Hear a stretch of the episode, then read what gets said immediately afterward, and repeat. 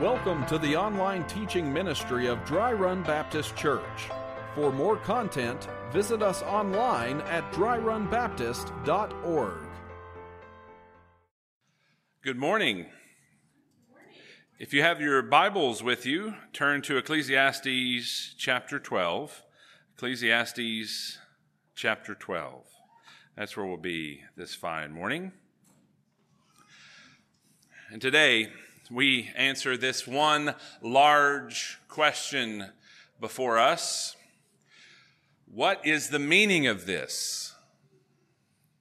And what, what, what is this that, that I'm talking about? What is the meaning of this life? Like, why, why are you here? Why are you here? And I don't mean, why are you here at church? I mean, like, why are you here on the earth? Why do you live? This isn't a small deal. It's the biggest deal and the lifelong pursuit that many of us spend all our talent, time, and treasure trying to figure out. And the answer was here all along in Ecclesiastes chapter 12. Today we end our pursuit of a meaningless life.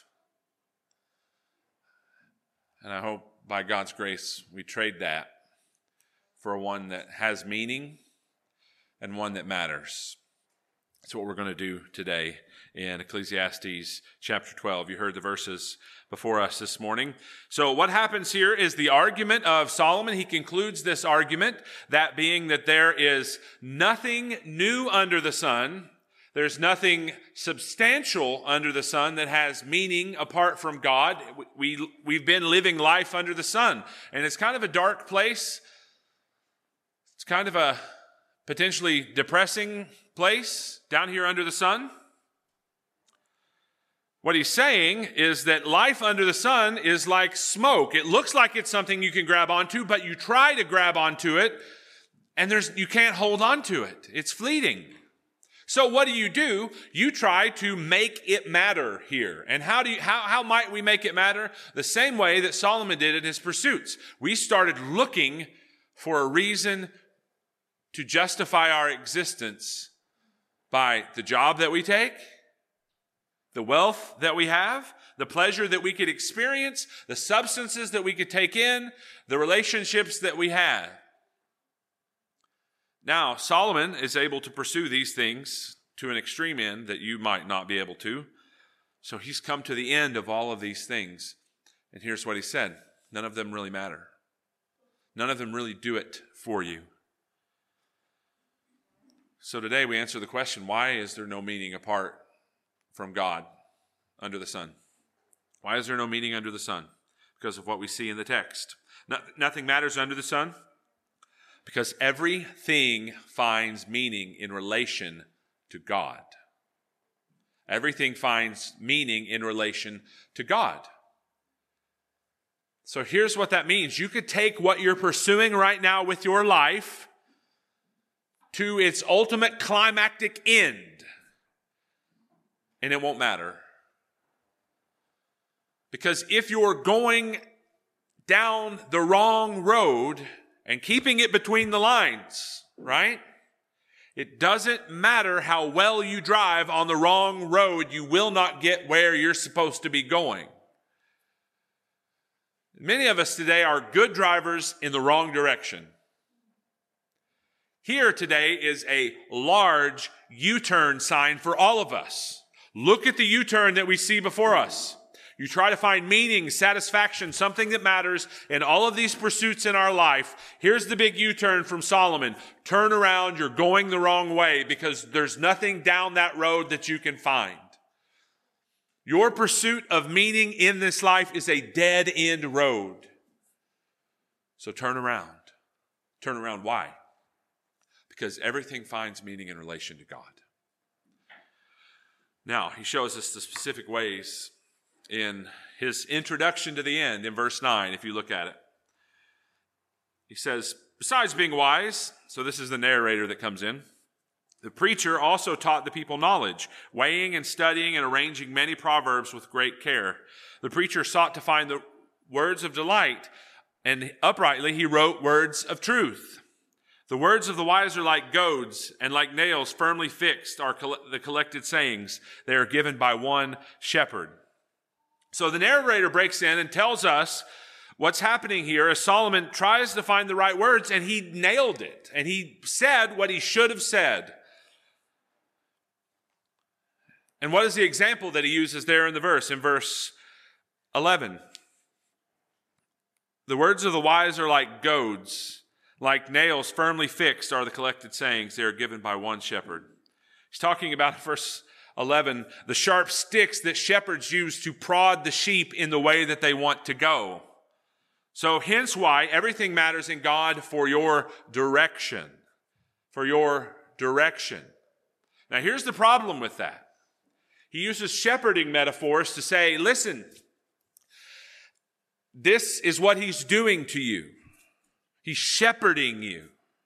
Here's a problem. Sometimes there's words of delight, like verse 10. Like there, there's some good stuff in here in the book of Ecclesiastes. In chapter 3, for everything there is a time and a season and a purpose under heaven.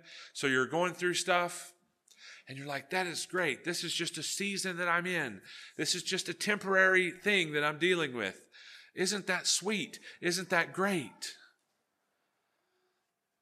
And those are words of delight. That is so good. And then he says things like this I don't care how smart you are, how wise you are, you're still going to die like a fool. You see how that makes a really bad Hallmark card? Like one of them makes a good one. For you, you open it up, and they're like, oh, this is from so and so. Oh, it's so sweet. For everything there is a season. You're going through a rough time. For it's just going to last for a little while. That is so sweet. I love that they thought of me and sent me this. Then you get a card and you open it up. It's like you're going to die like a dog.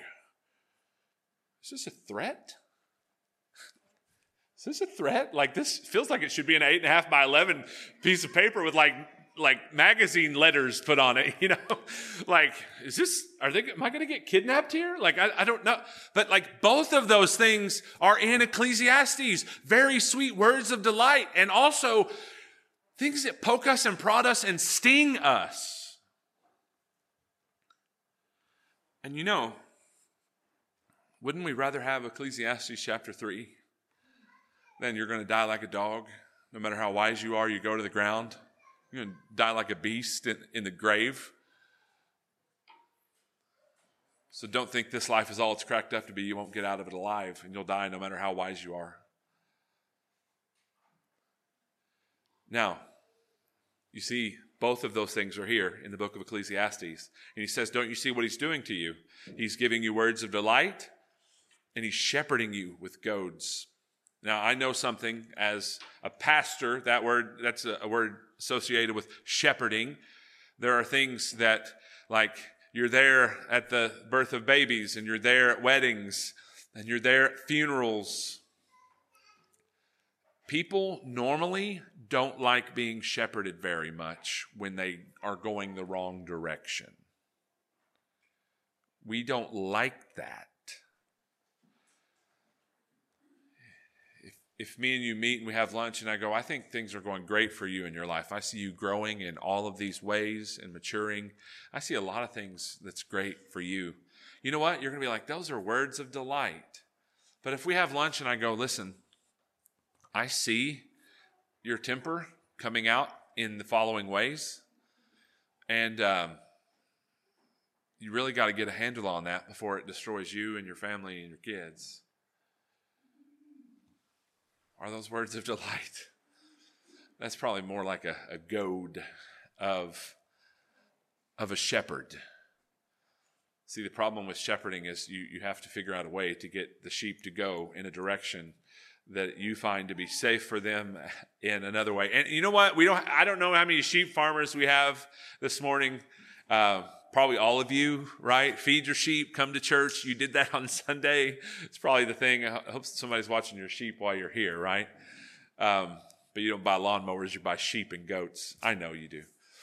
But let's, so let's change this metaphor a second. You're walking with your child, and all of a sudden they try to get off of the sidewalk So either you grab them if for some reason you're not already holding them, or you grab them tighter and you pull.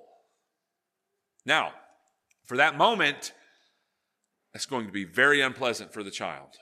Why would you make your, their life unpleasant like this? How dare you step in and correct their course? Why would you ever do that to them? You are a monster. You're an absolute monster pulling the arms off kids. Let me tell you why you're not a monster for, for pulling your kid out of the road. Because it's bad for them to be in the road. And you see what happens here in the book of Ecclesiastes is he's saying everything matters in God for the direction of your life. And if you are finding meaning or say things that matter, trying to find those things, and you're not looking in God, you're never going to find them. So turn around. Turn around to the direction that you should be going. Might we be still stinging from the goads of Ecclesiastes when he told us that our wealth is not going to matter in the end because of all of that wealth is going to someone else and all of our nice stuff is going to someone else. You might still be stinging from the words of Ecclesiastes that says everything you, like, you think is nice is going to be at a pawn shop one day. It all ends up there or at an antique shop, like, or a landfill. It's all going to be at a pawn shop, an antique shop, or a landfill. All of it. All of it. And you're going to be in the ground too. That stings. Because you know what? I like my stuff. You know, I like it. And, and I like my life. I like my stuff. I like any money I have in the bank. I like it for it to be there. I like for it to have friends. You know, that dollar, I like for it to have multiple friends, make friends, and influence people. I like that dollar to have other dollars it can hang out with in the bank. I don't like it being by itself. You know, it's really bad when it's by itself. That, that's a lonely dollar in there. But you know what? The direction of my life cannot be for the pursuit of those ends because everything matters in God and not those things, right? And that's what Ecclesiastes has done. It has put a big U turn sign up saying the direction and all these pursuits, substances, food, relationships, everything in between, it's not the place that you find direction. It's not the place that you find meaning. That's what he says in these verses that everything is in God. Before he ties, and he says this before he ties it all together, right? He realizes he has popped your balloon, he has rained on your parade. He wants to know, wants you to know that the popping of your balloon and the destruction of the basket that you're putting all your eggs in, the destruction of your dreams, all this is not only true, direction changing, but these are the words of one shepherd. Do you see that in the text? So if, if you look down at your Bible, you notice that the words of the wise in verse 11. So we're talking about Solomon here in verse 11. The words of the wise, he's referring to everything Solomon's already said, are like goads, like nails firmly fixed, are collected sayings. They're given by one shepherd.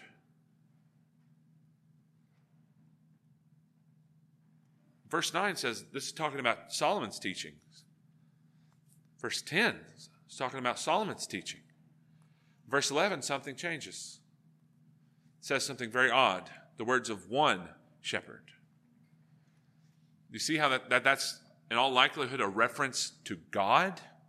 That God is shepherding you through the words of Solomon. That's what he's doing.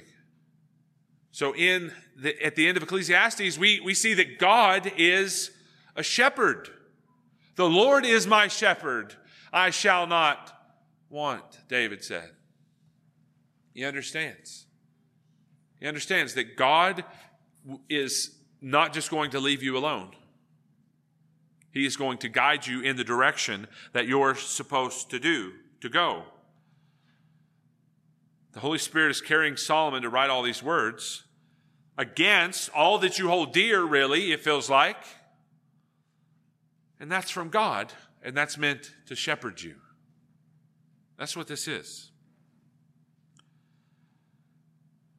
Now, we look at this and learn that when we're looking through the book of Ecclesiastes, our time that we spend here, it's meant to change your direction. It's not meant for you to read this and keep on living the same way, chasing the same things. How insane would it be to, for him to say everything that you're chasing, it's like trying to catch the wind and then you just go buy more jars to put on the shelf for your wind collection. It's meant for us to turn around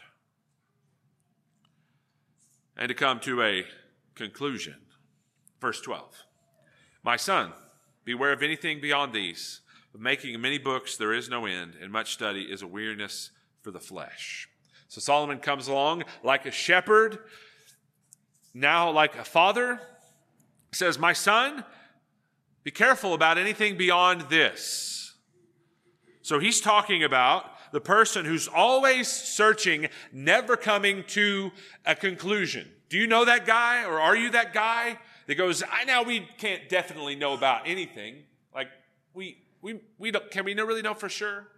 Can we really know for sure about anything ever? Like how can you really know? How can you really know? Solomon comes along like a father for the skeptic, right? Who's always searching and never coming and landing on anything.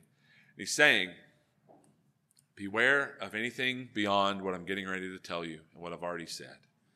There's a lot of books out there, and studying them makes you really tired.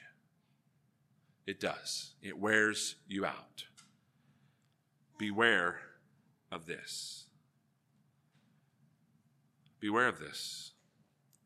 And for us as Christians, looking at verse 12, we know that he's talking about studying beyond what God has said in context. So we, we look at this and realize if God has spoken on something, that's it. That's it. And so if only God told us the meaning of life, then maybe we wouldn't have to search so far and so hard for this. The point that he makes at the end of Ecclesiastes is that God, like a shepherd, has told you what matters, what doesn't matter, what your life means, where you can't find meaning in your life. So stop searching. This is it. This is it. Don't keep looking.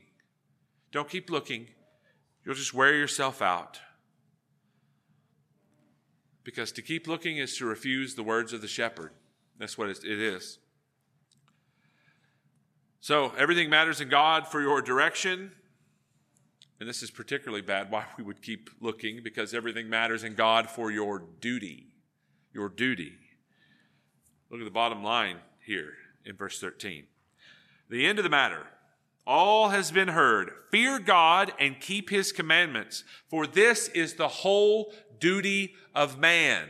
The whole duty of man. This is why you don't need to keep trying everything under the sun to see if it satisfies you because you are missing out on your duty, the responsibility, the obligation for why you were created. In the Hebrew, the original Hebrew, he's saying, This is the whole of man. This is everything for you. This is everything that matters for you. The answer for what you're supposed to do with your life, what are you supposed to do with the life? Look, how many minutes do you have? How many minutes do you have in your life? Oh, you don't know? No, me neither. But I do know this, how you are to spend them. This is how you are to spend them. The end of the matter. Don't keep searching. Don't keep looking. Maybe more money, maybe more sex, maybe more wealth, maybe more pleasure, maybe more. Maybe we're just too poor. Maybe we're just too poor. The richest man who ever lived at this point tells you more is not the answer. Something different is the answer. The end of the matter, after all's been heard, fear God, keep his commands. So the answer for what we do, what are you supposed to do with your life? The big question. It's not found under the sun, it's found above the sun in the God who created the sun. What you're supposed to do with your life is found in relation to God. That's what he's saying here. You are to fear God. Fear God. Now, modern sensibilities, sensitivities, has narrowed the focus of this word to be to not mean um, what you'd think it was, right? So you're supposed to be scared of God? Is that right? You're supposed to be scared of God? Kind of. Kind of. So we venture away from that and be like, very respectful of God. You should be very respectful of Him. Tuck in your shirt when you see Him. That's what you ought to do. No, it's this is a mingling, as it's been said, of dread, awe, and reverence, respect. We can't get away from the plain meaning of this. Jesus said this in Matthew 10 And do not fear those who kill the body, but cannot kill the soul. Rather, fear him who can destroy both soul and body in hell. So there is an aspect in which there is a slight fear, at least, of what God is capable of what God is capable of. Now, in the context of the, of the passage, uh, we see that God is a shepherd. God is a shepherd. You know what hurts? The goads. The goads. So, what are the sheep afraid of? The pain that the goads put in when they're going the wrong way. Thomas Aquinas said there's a difference between slavish fear and childlike fear. This isn't like we're all captives to God and we're in a prison uh, of his sovereignty. No. He's a shepherd, and he might poke us if we're going the wrong way with some pain in our life to alter our direction for our good. That means he's a shepherd. And that means he's going to benefit the sheep in the way that he guides them, but that doesn't mean it's not going to hurt. That doesn't mean it's not going to hurt. John Brown defines fear, fearing God as esteeming the smiles and frown of God to be of greater value than the smiles and frown of men right? We care about the expression on God's face more than I care about the expression on your face and vice versa, right? You care at the end of the day, His response to your life as opposed to my response to your life. You care about what He thinks more than you care about what I think. See, that's what we're doing, right? We're ra- raising up our kids, ideally, right, in the fear of the Lord. We're raising up our kids to care about what God thinks about them and what God thinks about what they do, their actions that they live, how they live.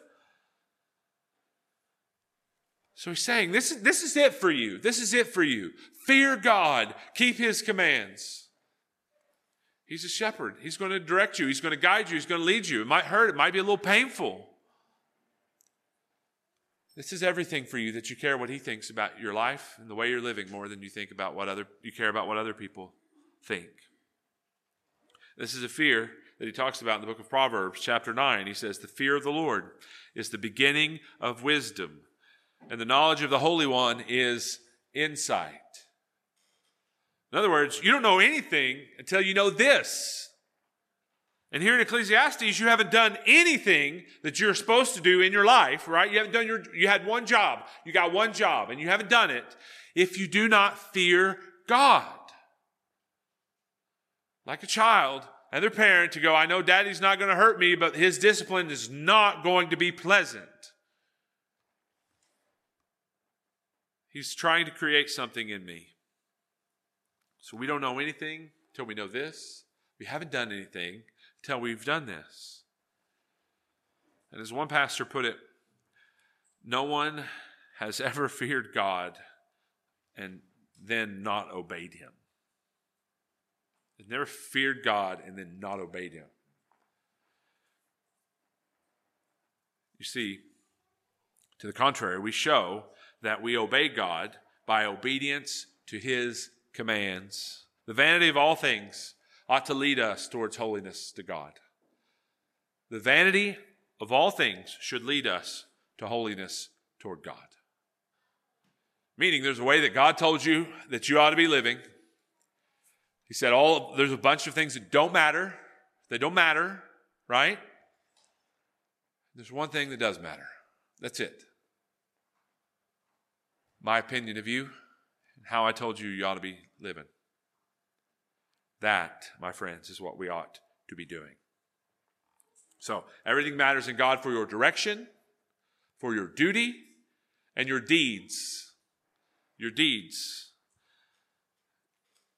Verse 14 For God will bring every deed into judgment with every secret thing, whether good or evil. You say, What's the difference between duty and deeds?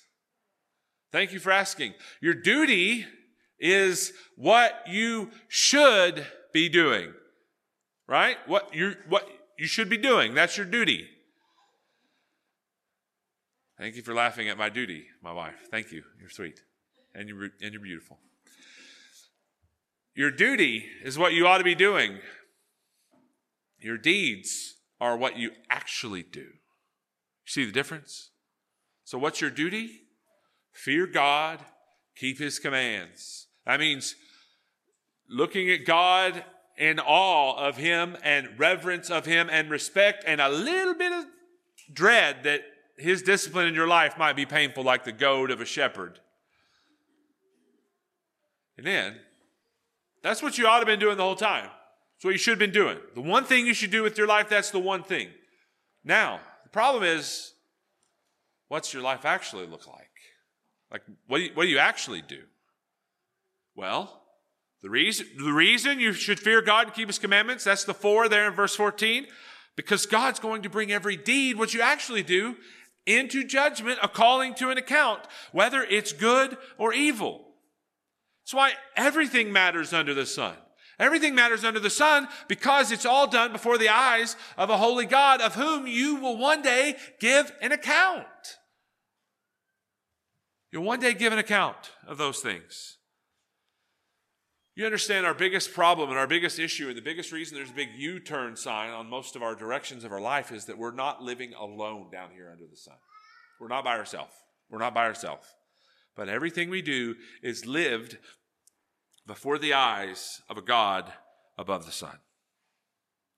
The world may fool you by the invisible nature of God, that no one is watching you, and it doesn't matter what you do, and you're just a clump of cells or a mammal with desires. No. No, that's why you don't please yourself. Because God will bring every deed into judgment, every secret thing, whether good or evil. So the reason you fear God, you do what he says because he's bringing everything to an account at the end. You know, everything, even the secret things. The secret things. So the things that you don't think he knows about or you don't think anyone else knows about, he knows about those things and he is bringing you into judgment for it. And here's the verdict. Either good or evil. He's the umpire. Whether good or evil. That's what he's going to say. That's what he's doing. If you thought you were alone down here, you might be pursuing all the things that Solomon is pursuing. Realize that you're not. His eye is never off of you. It's never off of you. And he gets real specific, even these secret things. So, what is the meaning of life? Why, is, why are you here? Why, why, are you here at all in your life? Not just church, but why are you here on the planet? That, because of God. Fearing God and obeying Him in light of one day meeting Him and Him bringing everything into account. Now, it's important for us to note as we're looking here, in light of all the scriptures, the meaning of our life is that we should fear God and do what He says because we're going to be judged for it. However, this isn't teaching us that God will love you if you're a good little boy and you do you, you don't get out of line and you do everything he says and when he judges you you will be guilt, guiltless because you've been a good little boy with your life like you could earn a verdict before God by how you lived. Don't, don't go there. Don't go there. Like that you could be good enough with the things that you did for, to earn God's love. Example, if you're renting your home, you, they let you live there because you pay them. And if you stopped paying them, they would stop you from living there.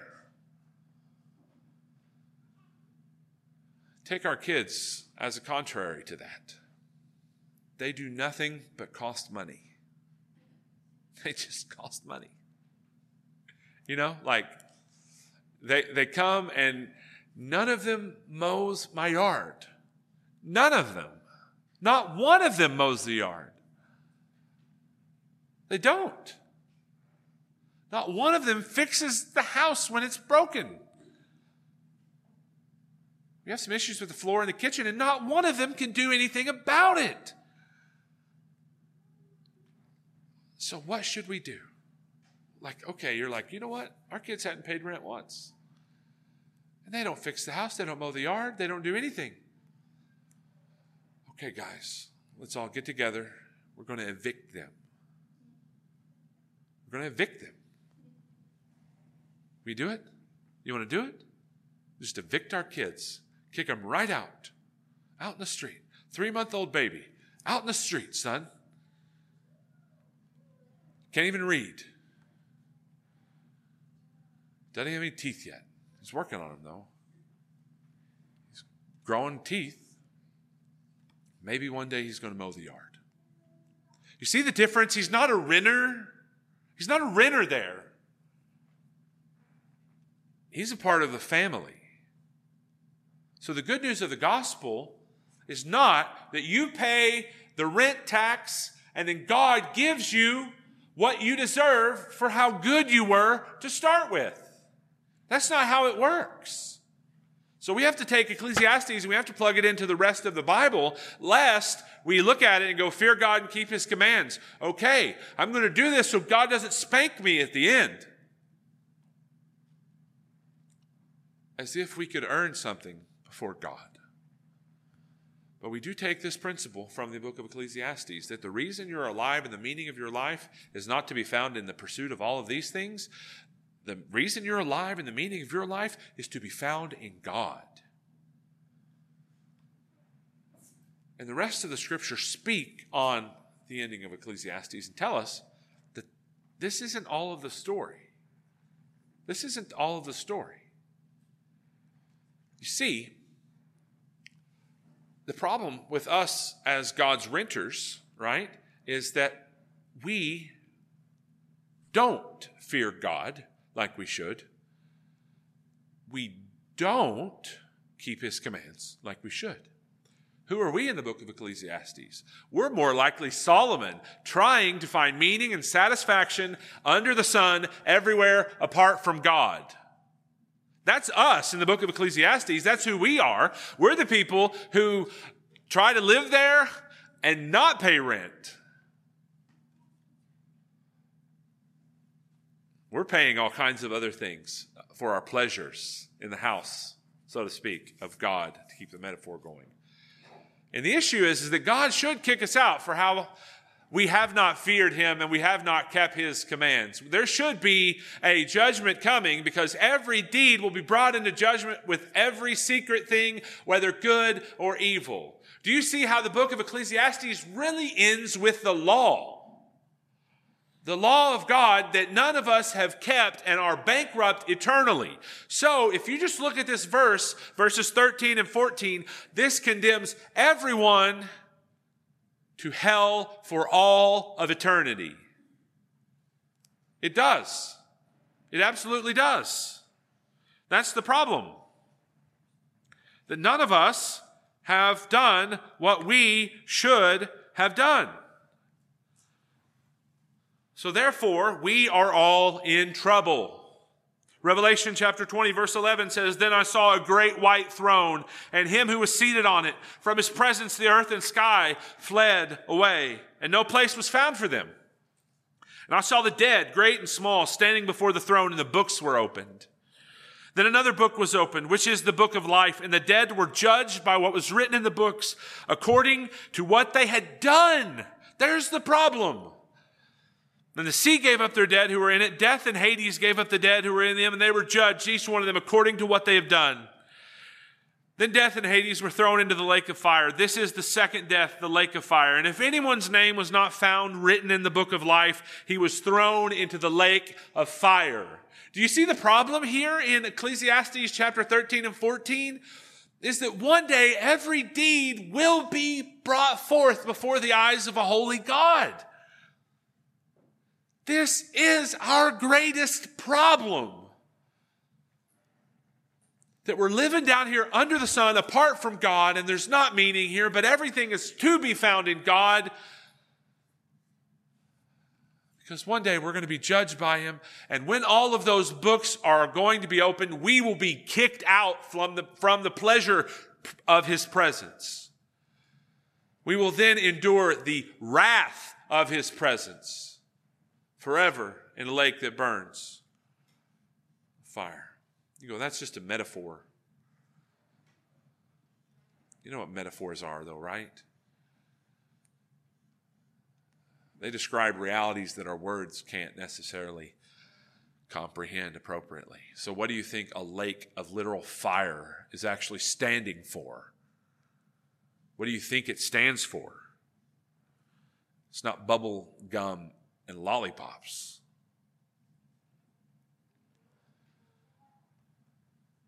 So there's bad news here at the end of the book of Ecclesiastes is that God's going to judge us for everything we've done, either good or evil. And if we're tenants, right? If we're trying to do this so God will love us, we've got a problem. We will be evicted because we do not do what we should do. But here at the end of the book of Ecclesiastes, my friends, it is in a Bible of other books. The good news of the gospel is that we didn't love God, but God loved us with a very one way love.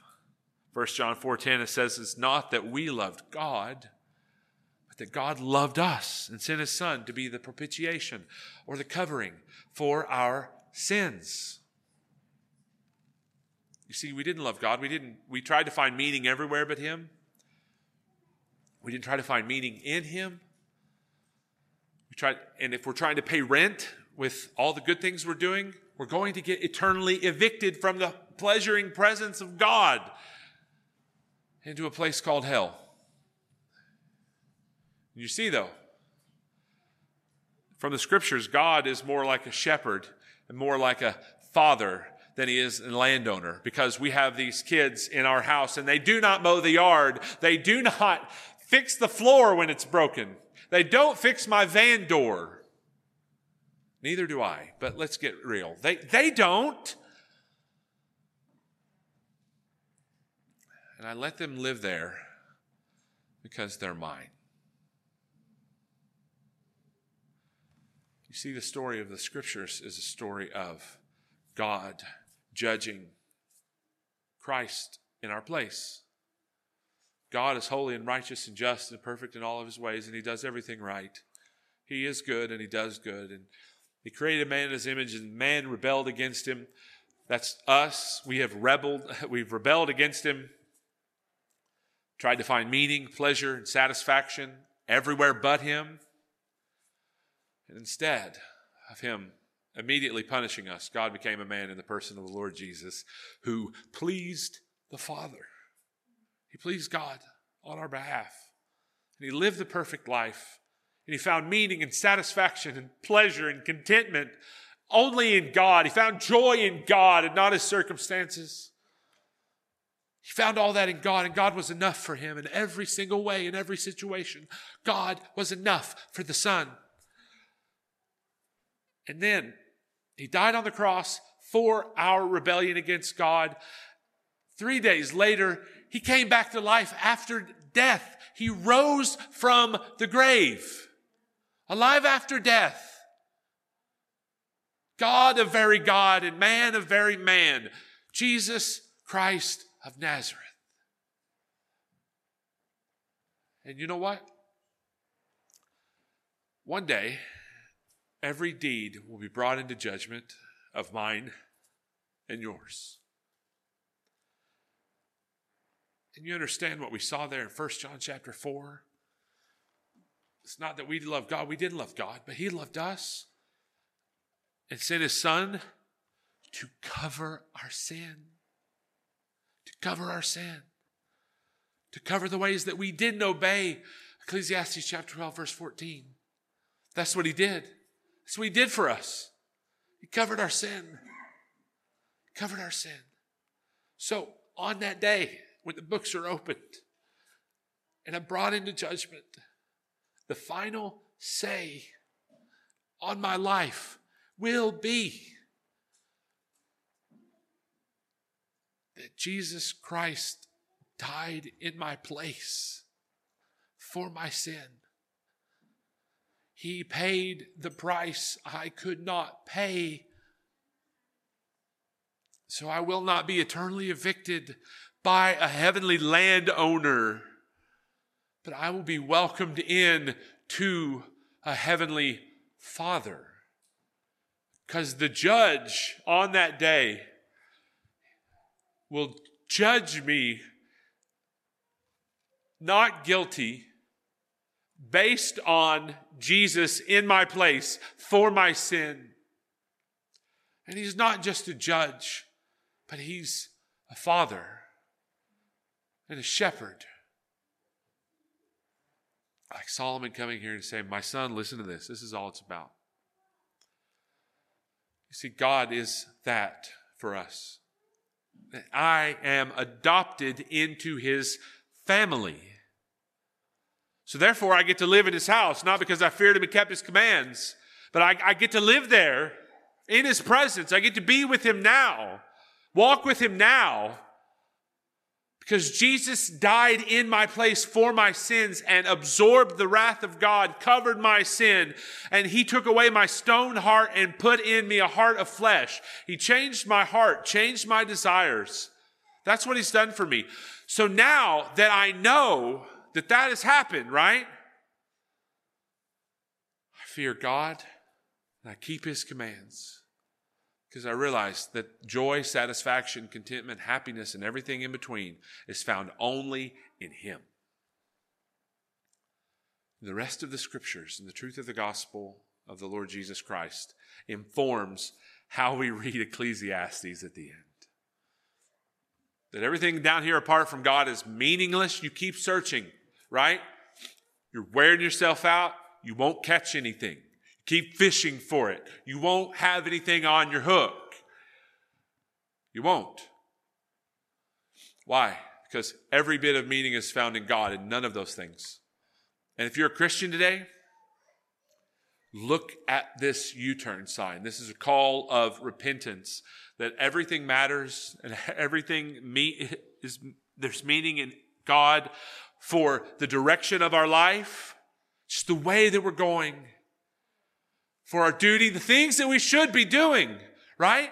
Everything matters in God for those things and the things that we actually do. It all matters in Him. So as we come to the top of the hill in the book of Ecclesiastes, this is the end of the matter. Don't keep searching.